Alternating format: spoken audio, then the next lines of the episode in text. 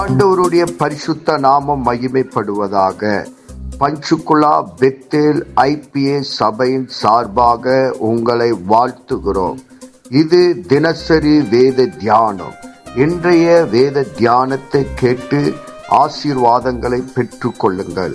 கத்தர் உங்களோடு பேசுவாராக. God bless you கர்த்தருக்கு ஸ்தோத்திரம் உண்டாவதாக. இன்றைய தலைப்பு யோவான் இதன சுவிசேஷம் பதினேழாவது அதிகாரம். இந்த அதிகாரத்தில் ஒன்றுலேருந்து பதினேழு வரைக்கும் நம்ம தியானித்தோமானால் ஏசப்பா வந்து பிதாவின் இடத்திற்கு போகும்படி ஜெபிக்கிறார். அப்படின்னா ஜெபத்தை குறித்து இந்த அதிகாரத்தில் நம்ம பார்க்கிறோம்.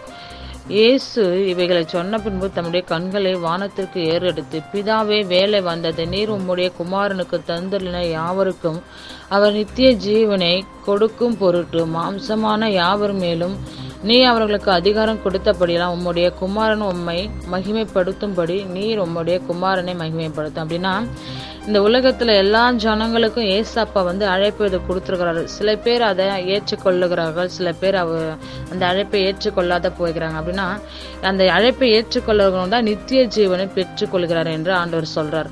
ஒன்றான மெய்யான தேவனாக உம்மையும் நீர் அனுப்பினராக இயேசு கிறிஸ்துவே அறிவதே நித்திய ஜீவன். அப்படின்னா ஏசப்பாவை வந்து நம்ம எப்படி அறிந்துக்கிறோம்னுங்கிறது முக்கியம் அல்ல ஏ, விசுவாசம் வந்து கேள்வினால வரும். கேள்வினா தேவனோட வார்த்தைகளை நம்ம விசுவாசிக்கும் போதுதான் நாம் அவரை ஏற்றுக்கொள்கிறவராக இருக்கிறோம்.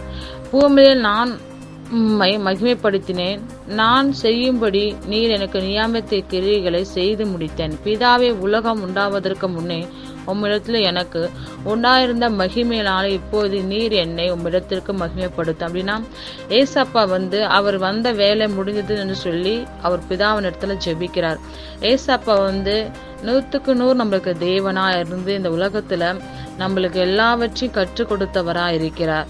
அப்படியே நம்ம பார்ப்போமானால் ஏ ஆறாவது வசனத்திலிருந்து நம்ம பதினேழு வரைக்கும் நம்ம பார்ப்போமானால் தேவன் வந்து நம்ம தேவனோட பிள்ளைகளுக்காக இருக்க இருக்கிறோம் என்று ஆண்டவர் வந்து பிதாவின் இடத்துல வந்து எப்பொழுதும் நம்மளுக்காக பரிந்து பேசுகிறவராக இருக்கிறார். நாம் வந்து எப்பொழுதும் தேவனுடைய பிள்ளைகளாக ஆகும்படி தேவன் வந்து பரிந்து பேசுகிறவராக இருக்கிறார். நம்மளுக்காக ஒரு ஐக்கியம் இருக்கணும். நம்ம வந்து ஒரு சபைக்குள்ள நம்ம ஒரு ஐக்கியமாக இருக்கணும். நாம் வந்து ஏசப்பா பிள்ளைகளாக இருக்கும்போது மற்ற சபைகளோட நம்ம ஐக்கியம் இருக்கணும். எப்படின்னா நம்ம ஒருவருக்கு ஒரு ஒற்றுமை இருக்கணும். தேவனோட பிள்ளைகளாக இருக்கும்போது நம்ம ஒருவருக்கு ஒருவர் விட்டு கொடுத்து ஒருவருக்கு ஒருவர் வி- இருக்கணும். அன்பு இல்லாதவன் தேவன் அறியான் என்று வசனமே இருக்கிறது. அப்படின்னா நம்ம தேவனோட வசனத்தை நம்ம தியானிக்கும் போது தேவனோட பிள்ளைகளாக இருக்கும்போது ஒருவருக்கு ஒருவர் நம்ம அன்பு செலுத்துகிறவங்களா இருக்க வேண்டும். ஒவ்வொரு நாளும் நம்ம வேத வசனத்தை தியானித்து வேத வசனத்தின்படி நம்ம நடக்கிறவர்களாக இந்த நாளுக்குள்ள இருக்க வேண்டும். ஆமேன்.